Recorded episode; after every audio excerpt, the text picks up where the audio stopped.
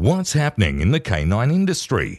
For all the latest news, views, and expert opinions, stay right here for the Canine Paradigm. You'll hear from industry leaders, experts, doyens of the industry, learned colleagues, movers and shakers, and the odd randy guest. Get the latest insights and expert advice from both here and abroad from the people in the know. Now, here are your hosts, Glenn Cook and Pat Stewart. And I'm Lofty Fulton, and I'm out of here.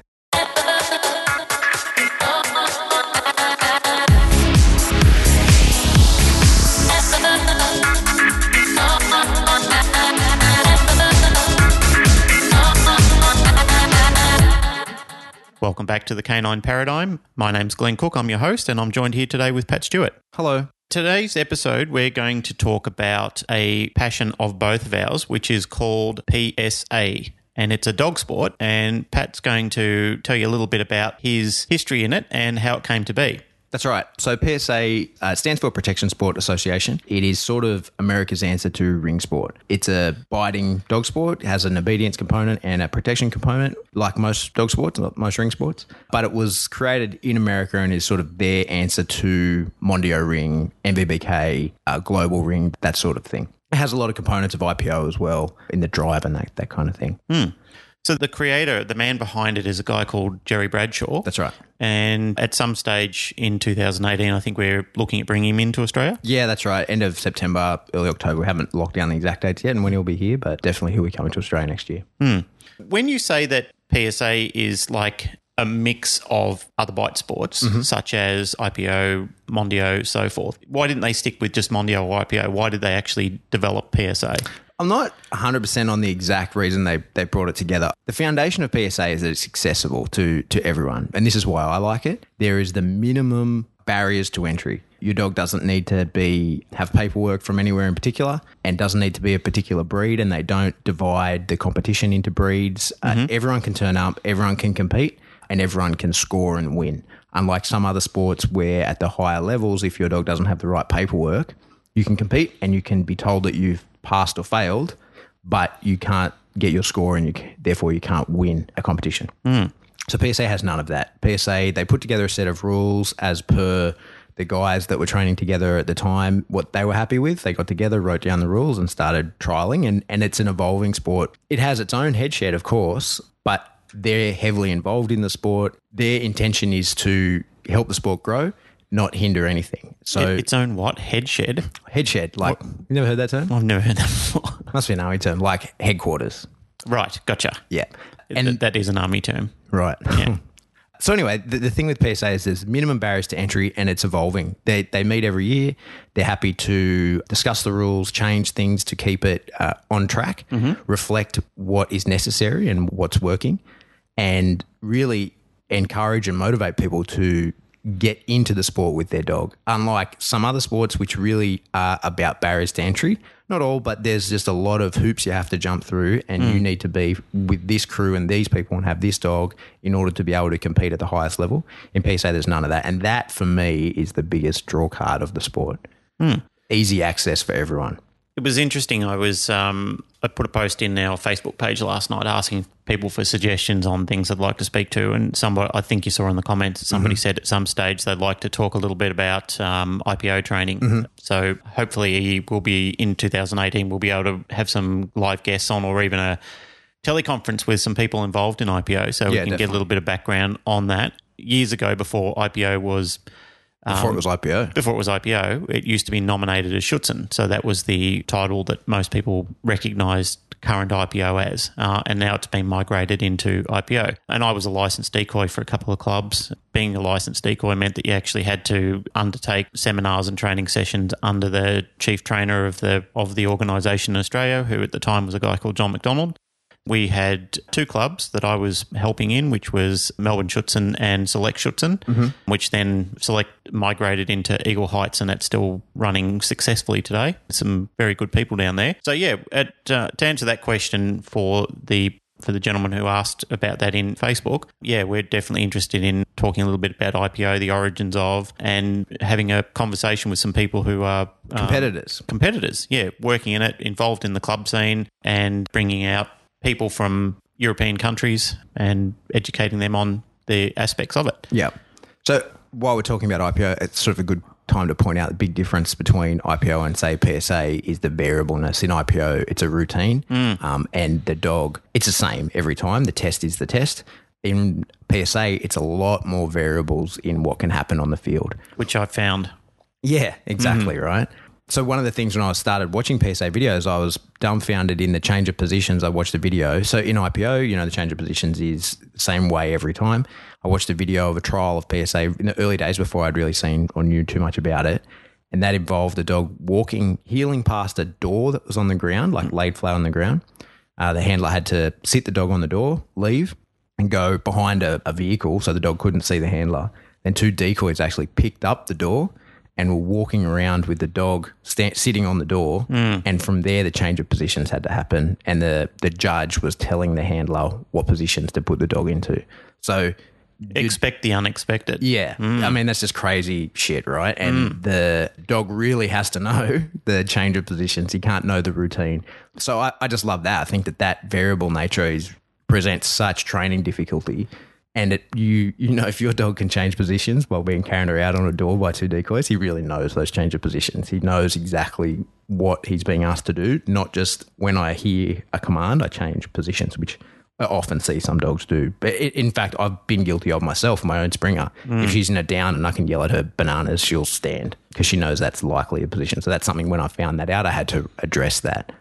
That variable nature is, is the real. The sport is done in a suit. It's t- there's lots of differences to IPO, but that's the striking difference in that when you turn up to trial, once you get through a level one, you really don't know too much about what you're going to face. In the mm. level two, there's you know surprise scenarios that really are surprise scenarios. You have no idea what it could be, and the level three is almost completely unscripted. That anything could happen. There could be biting in the obedience. There, there could be muzzle work. There could be anything. You, you don't know what you're going to face, and so you have to really truly have prepped your dog well for for anything and everything. Yeah, that's right. And I think that's one of the things that fascinated me about it when we first started looking into it. I kind of got to the point in my life where I thought I'm not really interested in being involved in another club and being involved in another sport, but I actually I like the philosophy behind it. that whole expect the unexpected thing, and Yeah, you know, well, it's fun. it is fun. I was really looking forward to it. Is not having that political involvement, hmm. which I think staggers a lot of other clubs with good people in it. Uh, there are some terrific clubs out there, like the Gold Coast Schutzhund Club or uh, Gold Coast IPO Club, I should call them. Doesn't seem to be a political club. They're very And trialing a lot and doing an amazing they're job. trialing a lot. They're really kicking ass on the dog sport scene, and you know, it's it's wonderful to see that they're so progressive as a club.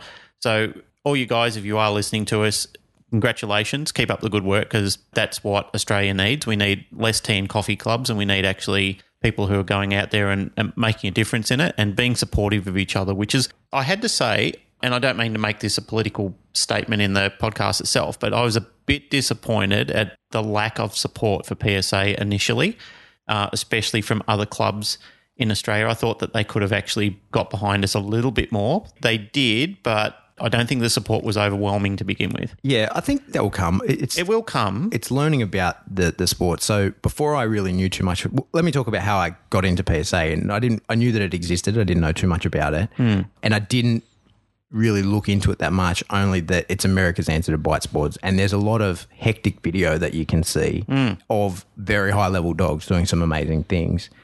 And if you don't really understand what you're watching, you can it could be confronting, or you it could look like backyard dog training because it's similar to what we see here, only except it's being done really well. Mm. So when PSA, there was two clubs already going in Australia before I got involved, and a guy asked me to help train his dog, which I started doing. And then, in order to train the dog effectively, I thought I'd better read the rules and find out exactly what we're trying, the guide path we're training this dog on. So I read the rules, and I was like, "Wow, this is amazing! This is a really cool sport." Hmm. and and as a more I got into it, I was like, "Wow, this is something I really want to do." So that's when we started the club and started training towards that goal. Like I like to train. I don't like just training randomly. I don't like just doing. I think that for myself certainly and i know a lot of people you can go down a real rabbit hole of when you don't have an end goal mm. when you just go oh i'm just training my dog you can find something that your dog isn't particularly good at and avoid that area completely or if your dog is really good at one particular thing that's all you focus on because you want to go well and then before you know it you've got a dog that can do things that probably could do pretty well anyway really well and you've totally missed a separate area. So I like whenever I'm training, whenever I'm doing anything, I like to set goals and I prefer to work to someone else's standard. Yep. I like someone else to have set those those goals so that then I have to work towards them. And if they're hard, I just have to work towards it. When I I know when I'm setting my own goals, I can be a bit like, oh well, I'm good at this. Like I say in fitness and health, right? I It don't builds like a bit of apathy. yeah, so mm. I don't like to swim, so I don't train swimming. I'm not a particularly great swimmer. I can swim, but I, it's not something I train. Really, because I don't like to swim, I should be training swimming more. I should be mm. swimming more, but I avoid it because I, I don't want to do it. So it's a it's a gap in my say health and fitness. With the dog training, the exact same thing happens. So when someone else sets a program and says this is the test, you have to train for this test. I like that. So I think that competing in any sort of discipline is is a great idea. I think it's fantastic, and because it makes you address your weaknesses, you have to confront them. Well, the way I'd like to uh, address that publicly is that we should be thinking of each other more like a bit of a family, a dysfunctional one at times, so be it. But we're still a family and we should be supporting each other, which I'd like to encourage people to do because I certainly encourage IPO, I encourage Mondio, ANKC. It doesn't matter what you're doing. Mm-hmm. If you're out there loving your dog and having fun, and you're doing it for the right reasons, and you're not being a thug or a, like a pain in the ass with what you're doing, then get behind your clubs and get behind the people that are doing it and support them, even if it's not your choice. It's not the thing that you would want to do. Don't be a thorn in other people's sides about stuff. You Yeah, know, exactly. Be, be part of a of a progressive nation. Unfortunately, in Australia, there's this tall poppy syndrome with with our culture that when people seem to succeed or want to do something, you get a lot of knockers in it. Now, I'm not saying that happened. It's not what happened, but I'm saying don't be part of that movement. Be part of a movement where we're getting behind other people, supporting them, you know, not standing in the way of progress. And I'd like to see that with PSA because I think it's got good potential to take wings. Mm-hmm. I mean, with anything, you shouldn't blame a an organisation. It should be look more at the individual if they're causing a problem. Go and talk to go talk to them about it. And again, it's not. A, I'm not having a gripe session here. I'm just saying that this has some excellent properties. Thing uh, things that could be fun for a lot of people to do. Be a part of it. Yeah, I, I think definitely, as you're sort of pointing out, the PSA has the potential to draw some undesirables, people who would They all do. Exactly, but that that's exactly right. They all do, and it's easy to say, "Oh, I'm training PSA." You're tra- you're training PSA when you're competing, and mm. that's that's something that I really like to point out to people is if you're just doing training with your dog, that's fine, but you're not training in a discipline until you've competed in that discipline. Hmm. You can say that you're training for whatever. It's like me saying I'm training for the Olympics in weightlifting. Until I turn up and try and qualify for that, I'm just lifting weights. It's, hmm. it's not the same thing. I think definitely working towards that goal, you have to actually trial. You can't just say you are, you have to mm. turn up, or you're not. You, you aren't doing it. Well, I, I think the thing that I enjoyed about our club that we set up, Iron Fist PSA, is that we have a philosophy that you're either training or you're not. And That's if you're right. not, you're, you're not a member of the club. So it's, and that's not to discourage people from having a crack. That's just to say to people, the whole point of the club is that we actually need members who are going to go into the trial ring and, and That's right. help help promote and support the club. That's right. So our rule with the club is that we are working towards a trial hmm. for everyone. And you need to have a guide path for that. That doesn't mean that every member of the club is going to trial at the next trial because it's a hard sport. Your dog may not be ready. It takes time. Dogs have to mature. Of course. but you must be intending to trial. And we, as a club head shed, know that glide path with everyone. We know when we intend to trial and what what milestone we're walking to, working to, and why. Mm. Because of we're reading in the rules, and we know the rules. The test involves X, Y, Z. We're training X, and then when we perfect that, we're going on to Y, and then then we'll have Z. So I think in all dog sport clubs, that's important. It, otherwise, you're you're just training dogs, and, and you're not working towards anything. And, and as I say, the, the issue then when people are just training is when there's holes, people tend not to address those holes. That's why sports like like PSA, like Mondio, like IPO are made to be sort of all encompassing, hmm. so that you must address your dog can have a strength in one thing, but that usually leads to a weakness in another, and you must then address that weakness in order to compete. Yep. or be a clever competitor if you're just working for points and know, okay, I give up those points there and I make up those points somewhere else. So one of the things that I really do enjoy about the concept of a lot of these sports is it's great testing the mettle of the dog. You know, I mean, you really get a good outlook on what you've got in your kennel. Well, that's so putting those two things together. So support of the sport and not just PSA, but Mondio, IPO, all those All of them. and testing the mettle of the dog are the two functions of the sport. And I, this is what I think that police, military should be a lot more supportive and paying more attention to what's going on in the sport. Because without. As they do in Europe yeah, exactly. and America. exactly. And- Australia seems to be very singled out in that prospect is that when, you know, it's sort of like, oh, I don't want to mix with the civilian population. I don't know if that's how they think about it, but it certainly feels that way. it feels that way. and the you know most of the police and military dogs come from civilian breeders Mm-hmm.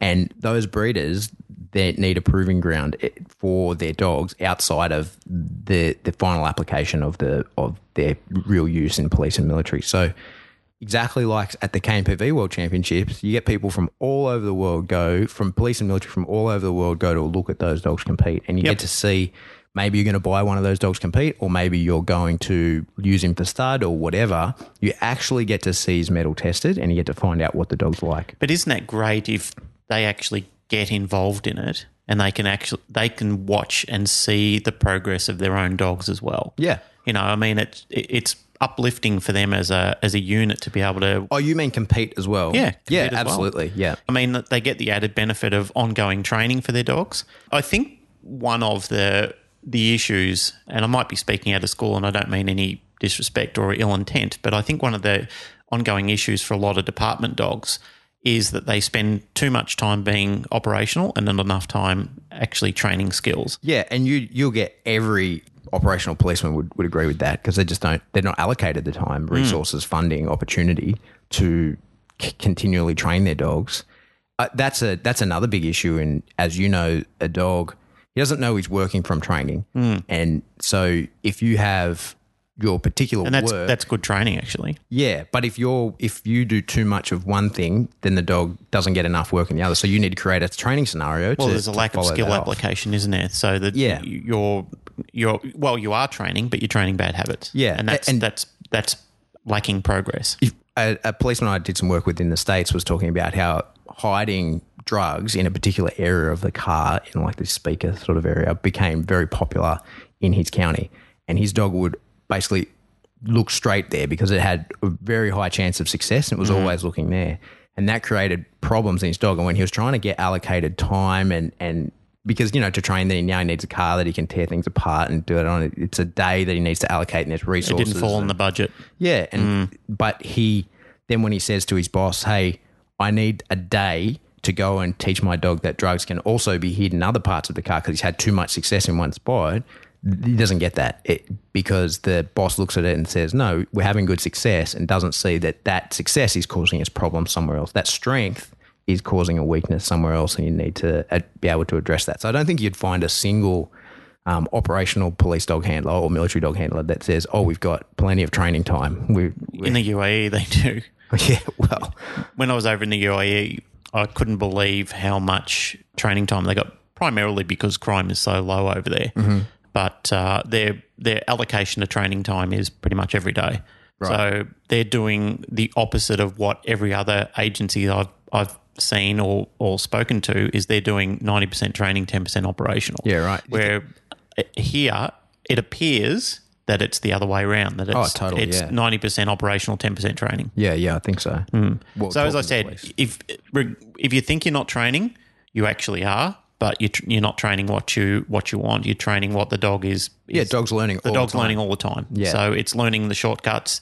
It's primarily the same as children learning that they can uh, manipulate one parent over another, and that's what's happening to them while they're operational. They're learning. I can cut corners. I can get cheap rewards, easy fines, and I'll, I'll get paid for it regardless. So I don't have to work too hard. And in that example, I gave the dog checks the speakers. No, nothing in this car. Hmm. And you need to go, okay, no, no. We'd keep going over and have a situation where there is something somewhere else so you can show the dog, yes, there is something. Keep going. else. Keep looking. You will find it. Hmm.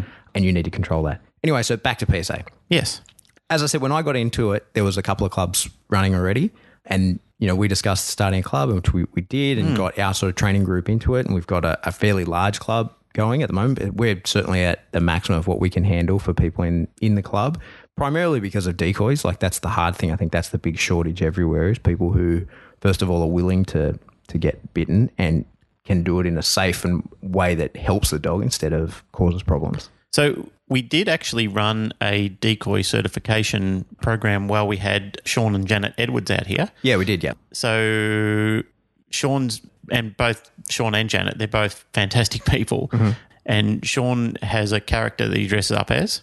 Uh, yeah, he always he works as Deadpool, so he's always decoying as Deadpool, which is We actually had an amazing time with them. They're great people. You spent Amazing, actually you spent a lot of time with them. I think they stayed at your place for a little bit of time. And, yeah, yeah. um, so so I met Sean and Janet at the national. So when I started getting into PSA and decided we're going to get it going, I went over to the states last year around November uh, to watch the nationals. I thought this is a good opportunity to really find out what this game's all about, meet all the right people because all the you know the key competitors and judges and decoys and everything are going to be in one place at one time.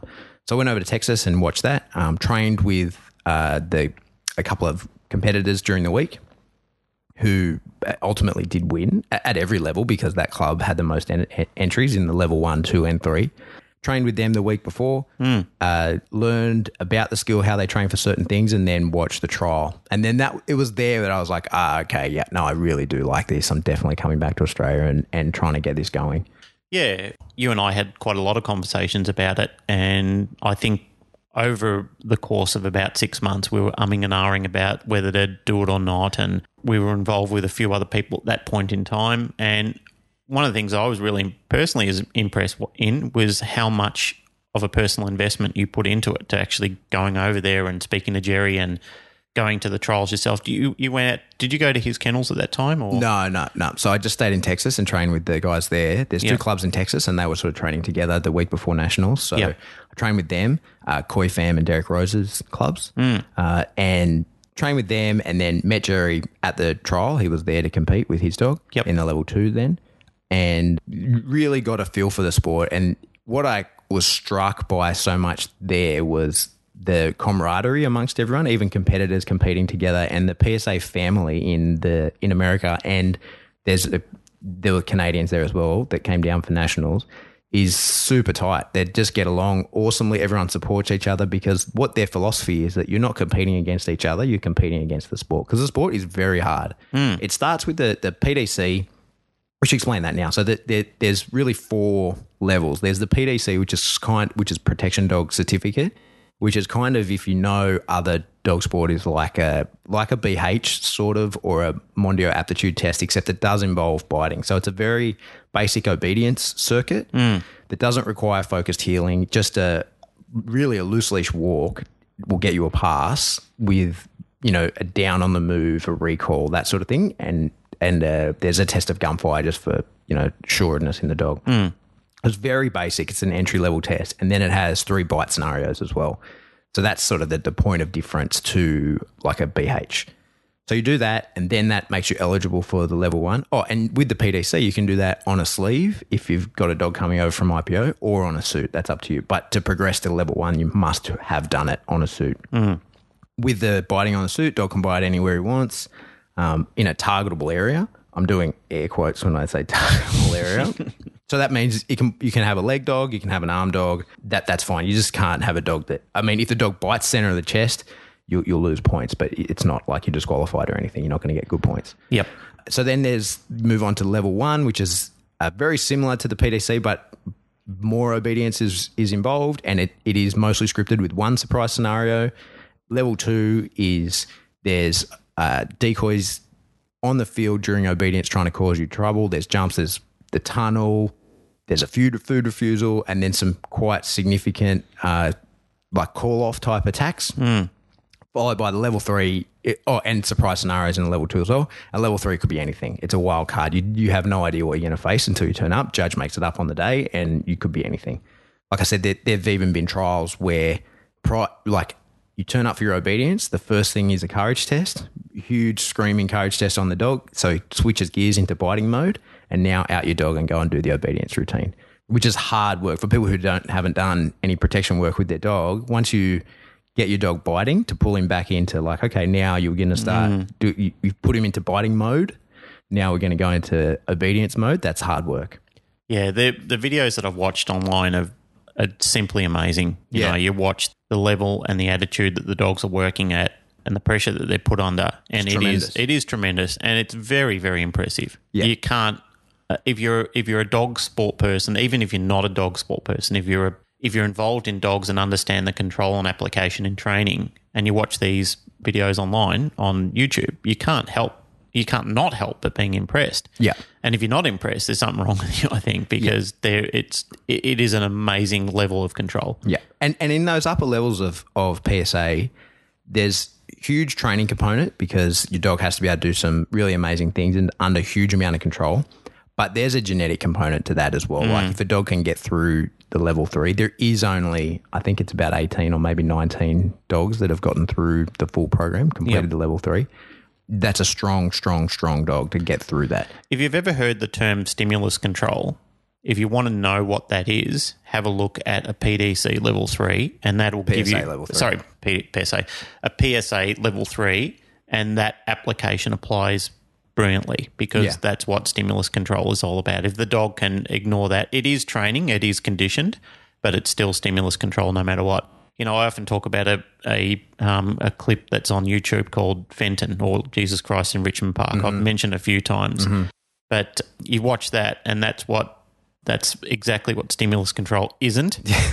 when you watch, it's one of my favorite clips. I show it to multiple amounts of people, students, groups, anybody who I do talks to. That's one of the first clips I show to people how not to train a dog or what a dog looks like when it hasn't been trained or doesn't know what control is. And then when you look at PSA and you look at the level three, even IPO or Mondio, any of those sports, ANKC, doesn't matter. But when you look at the high levels of that, you can see a dog that understands clearly, and especially in PSA 3, when all that turmoil and that commotion is going on around them and you can see the dog under perfect control, that really summarizes it very, very well. Yeah. So, I mean, at that trial at the, Nationals, in the level three, in the heeling pattern, there's four decoys on the field. Mm.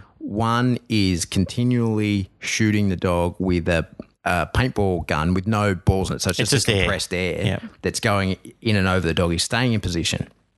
There's another one, sorry, another two harassing the actual handler and the dog and getting right in their face, crowding them as they go around. And they were also shooting the dog with a Nerf um, Nerf gun in the flanks. Yep. So just a small, you know, toy gun thing, but enough that it would. And, be, and, it, and it doesn't hurt people. Yeah. So it's not. Don't get upset. Yeah, don't get upset. It's not like it's the dog. When Pat says the dog is getting shot, it's not getting shot. It's, Yeah. you know, like it's things that kids play with. yeah, exactly. But it's things I dis- accidentally shot a two-year-old with once. Yes. Um, and then uh, another decoy firing 12 gauge shotgun, which was Sean firing a 12 gauge shotgun across with blanks. It's America. I can calm down. They can do that across the flank of the dog, and the dog's heeling. Like nothing's happening, just Yep. staying in his heeling pattern, walking around. And so, as I say, of course, there's a huge training component of that, but that's a strong dog that It's can do very that, strong right? So there, there's stimulus control. That dog knows I heel until I get told not to heel, but also he's he can withstand that sort of pressure. Mm-hmm. And that's what I mean for uh, police and military should then look at that dog and go, okay, like that That's a breeding prospect. that's got that dog's got what we want. Dog's name's Mm. Tuco. He's done a couple litters. I think then they've all turned out really nice. So Yep. um, it's a Silix Holmes dog from Holland. Amazingly strong, powerful dog that people should be looking at and go, wow, amazing training. Yes, that guy has Stacey's the handler's name did an excellent job getting the dogs there, but God, that dog is strong that he can withstand that that that pressure.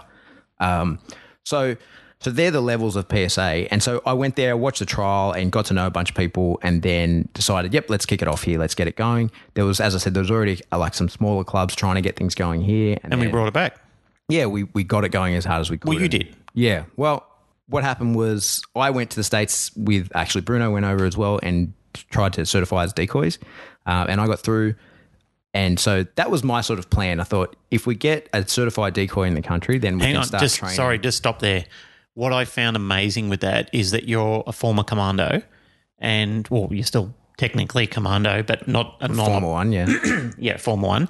So you came back and said to me that it was you were expecting like an easy pass Yeah. turn up, do the, do a little test, get a certificate, come Yeah. home a hero. Yeah. And you said it was an ass kicking and a half. Yeah, it was huge. So Yeah, I, was amazed by that. Like, I couldn't believe that at one stage you told me that you were so flat in your hotel room, thinking this is completely fucked. I'm I'm, I'm out. Yeah, yeah, totally. So I, I'm an idiot. I, I went over thinking I was going to get a pat on the back and go, here, catch this dog. Oh, you did a good job. You know what you're doing. Here you go. Here's your certification. Mm. And that I couldn't have been more wrong. And actually, so we're in the hotel near the field, and the day before, a bunch of the guys from Canada had come down and mm. saw Mike, who I knew, and he had the guys from his club, and they're all like in their 20s.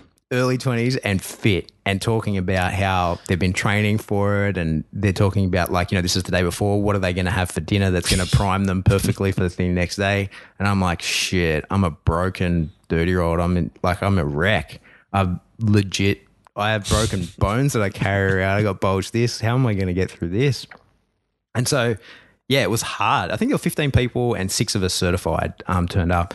And I I did not do well on the first day. There's Facebook Live footage of it. It, it didn't go well, but I was I was too much in my head thinking about how to get through it and the pressure because I I didn't experience any pressure until the day before when I was like, oh, it's this is legit. This is going to be way harder than I thought. Mm. So yeah. Anyway, I got through. I, I did certify and was really proud of myself for doing that. It was a Absolutely, it's a big achievement because you're the you are the first licensed PSA decoy. Yeah, in From Australia. Australia. Well, no, from Australia. So I put that on Facebook. I, I, I was like, yeah, I'm really proud of myself going home. And then Josh Kirby, who is one of the like the sort of staple decoys, he's one of the main decoys for the sport, is from Australia. But he's over there, isn't he? Yeah, but So he it lives in. America. Yeah, Yeah, but he no. commented like, "No, you're not." I was like, "Okay, first Yeah, one you have to be on the soil, that son. lives in Australia.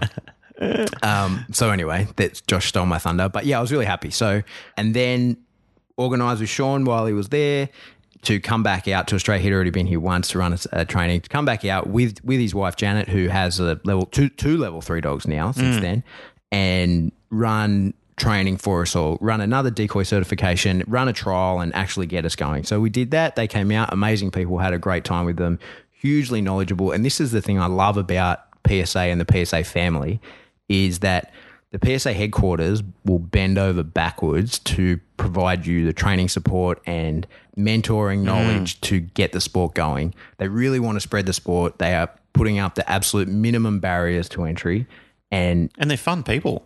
Totally, absolutely. So Like I said before, we had a ball with Sean and Janet. they were great fun. Oh, I mean, Sean just fit straight in. I mean, he's a working police officer over in Baltimore, I believe. Yep. And, um, 20 something years. and great sense of humor. You know, couldn't wait to. He's just got this try anything attitude. Yeah. you know, like he he loves life. He's very enthusiastic, very good family man, but also he's got a wicked sense of humor, which it goes great with me. You know, Yeah. or goes great with us. So No, Sean's awesome. Sean's awesome. Yeah, So when we ran the decoy cert here, we got two guys through, um, which is funny because Zach, who's a friend of mine, has done plenty of decoying. He did a good job, and he's you know the key to being a, a trial decoy and a training decoy totally different. Zach is not scared of dogs and he knows how to read a dog and he's worked plenty of dogs. Cool, right? And he was, you know, he did a good job. Of course, he was going to pass.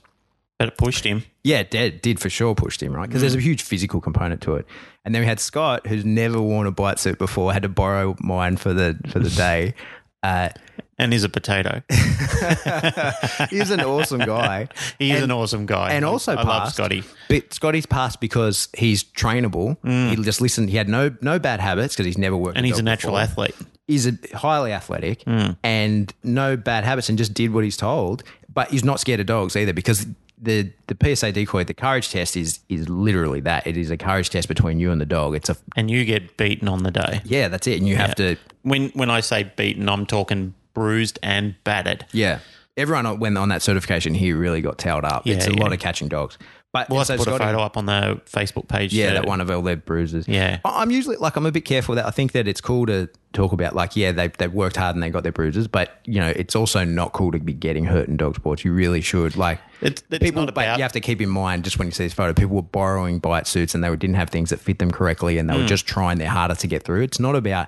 I sort of cringe when I see people showing off their bruises and being like, "Look how good the dog got me," because that that's true, it did, and but also Like it's not good for you as a decoy to be getting hammered like that. I can't stand it when people treat decoys badly.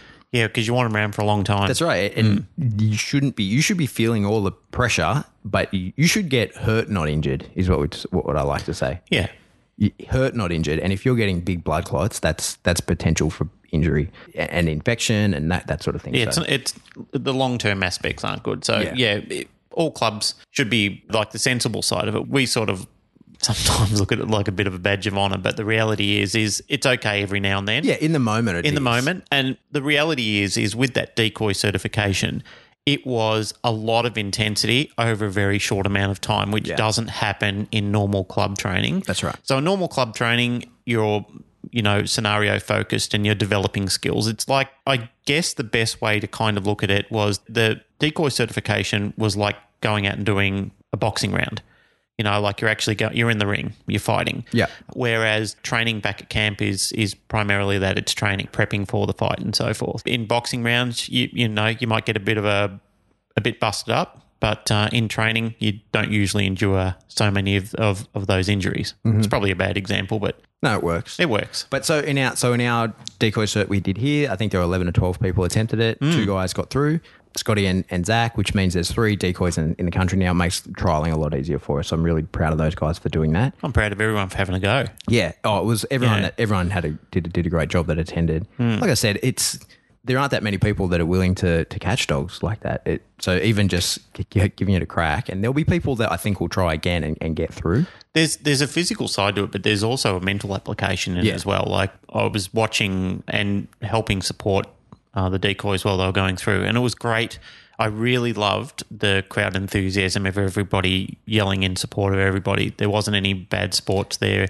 That's right, and that's that PSA mentality that Um, yeah, we was- really want to bring. It was. It was um, a, a nice bite work family that were all getting involved, or dog sport family that were getting behind it and saying, "Come on, get into it! Like, keep going, keep pushing, breathe, think about what's going on." And I think that in itself, we're helping people get through that mental application. Yeah, I think there's you know there's a lot to be said for that sort of joint suffering for the guys that are all on the course together doing Mm. the hardship together. It's that joint suffering brings people together for sure, and it's it's totally what's the word? It's totally voluntary. Mm. Like it's not like there was there was real hardship. They just they were pushing for something they wanted, and they were all suffering together, which is fantastic. And then we ran a trial, and we got a few dogs through the the PDC. I think five dogs or something like that, and we didn't have anyone successfully get through the one. It through there were just a few challenges. The the realness of a trial got got got guys uh, got the dogs, not the guys.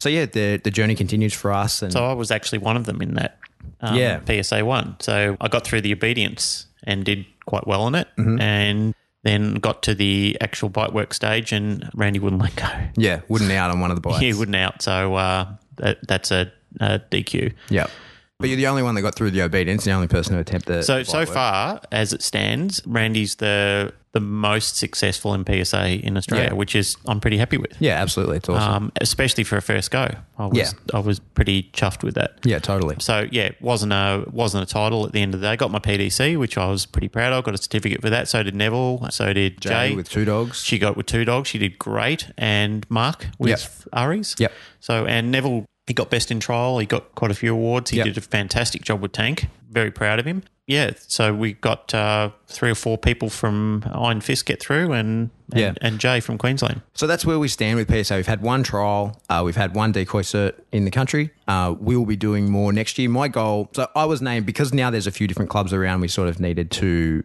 pull our efforts and have someone sort of really try and corral it.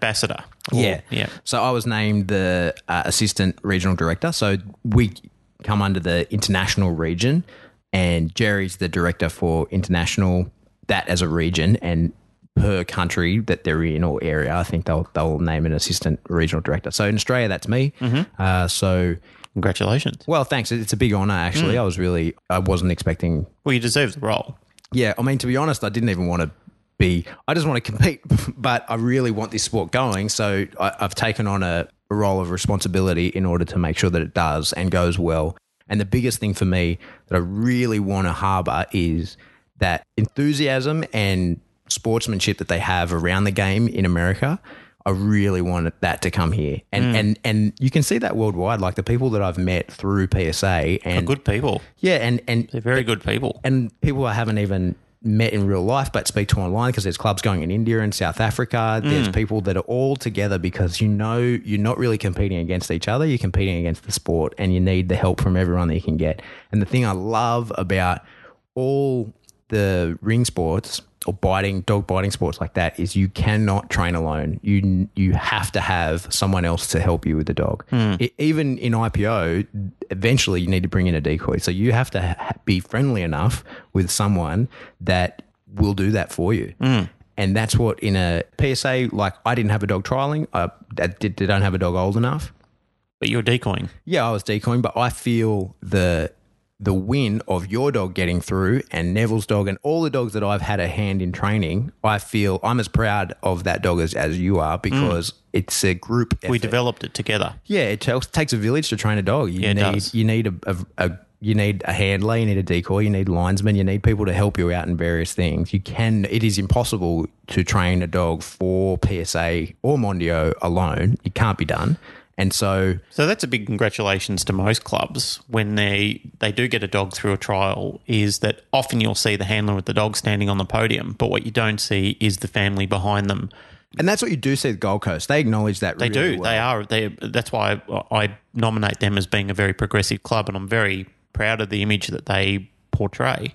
Is because they actually do get out and celebrate the family. Yeah. You know, they they train together, they play together, you know, they party together. They're they're a great bunch of people, and you know what you're seeing coming out of that is because of that attitude. It's a and they they're not only successful in the club, they're successful outside the club too as people because people um, love that infectious creativity that they bring. Hundred percent. Hmm.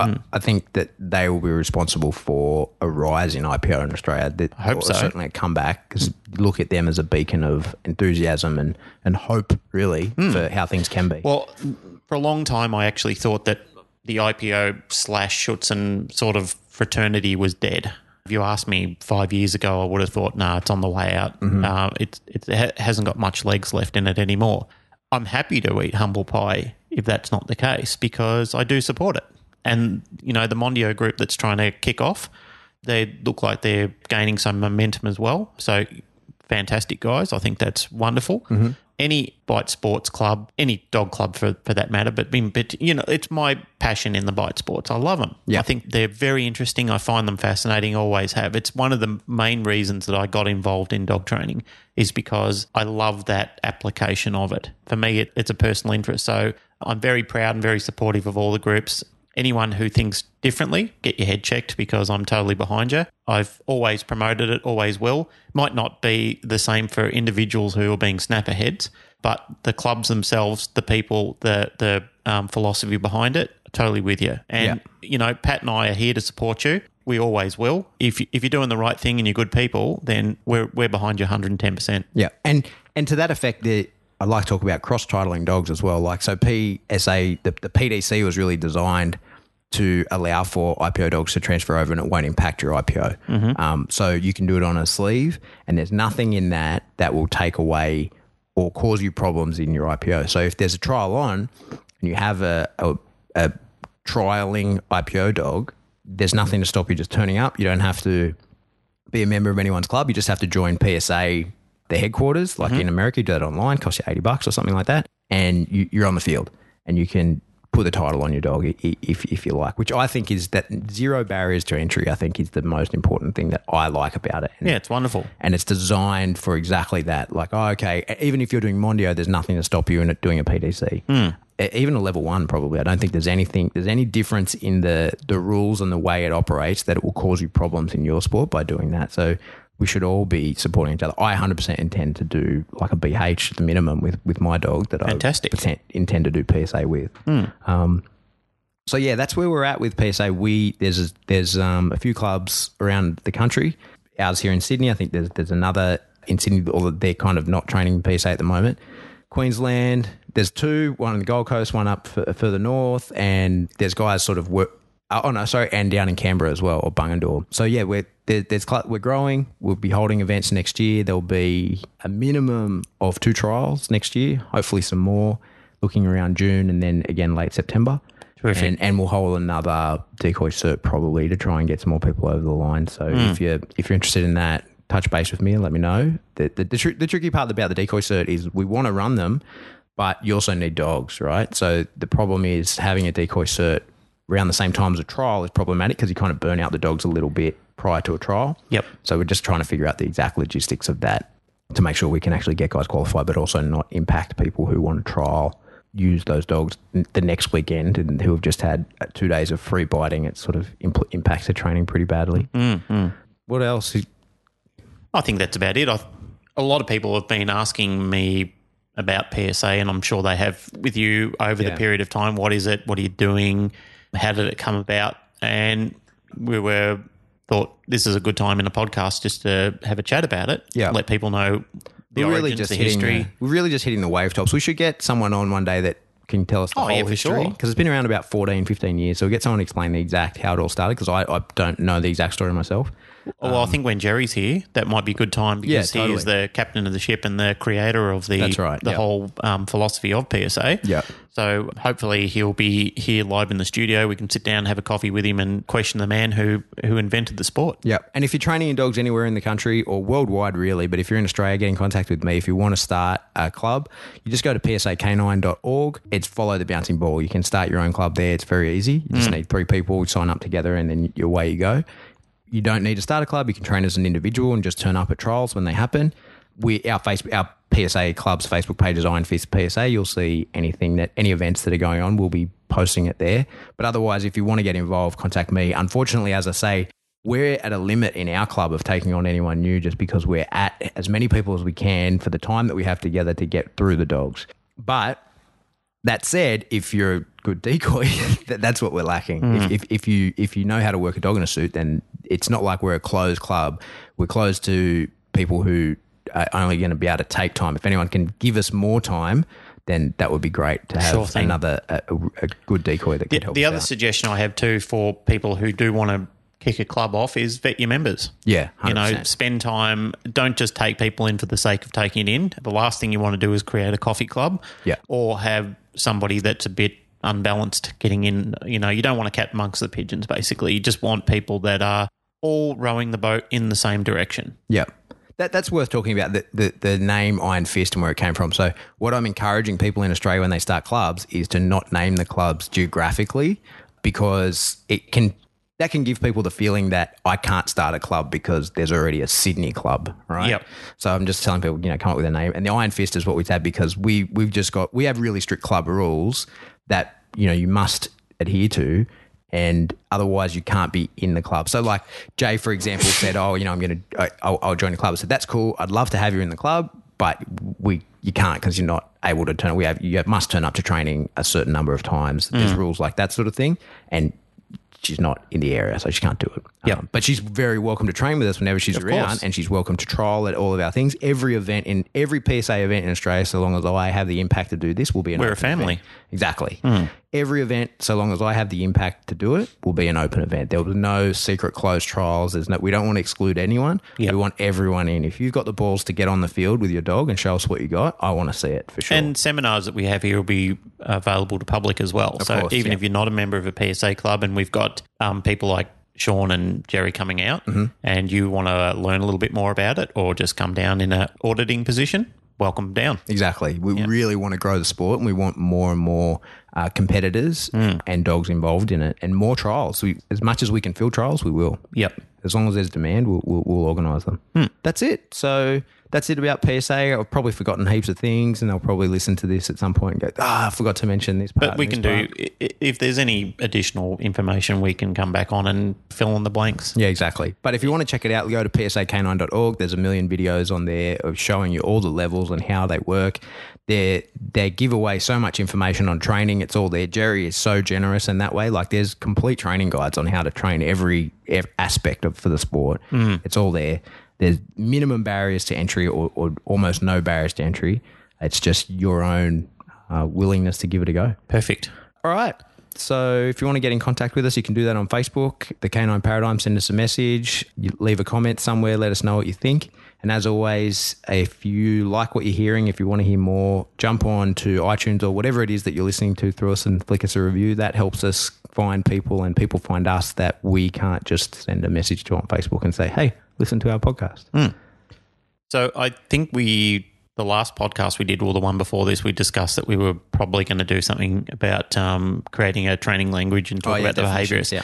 We, we are we are going to do that. We just ran out of time. We just wanted to prep it a bit better. Yeah. Um, so we are certainly going to do that. Probably before that, we're we're going to do a wrap up in a year that was, Yeah. since it's almost Christmas time. And so yeah, we're going to talk about uh, all the fascinating things that have happened throughout 2017. Yeah, that's a good point. So actually, we will go through all our history of the year and see what happened in, in dogs in exciting times during the year.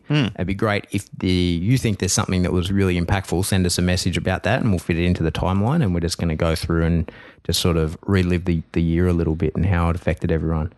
So yeah, get in contact with us if, if there's something that you know of that you think we may overlook or, or, or we don't know of.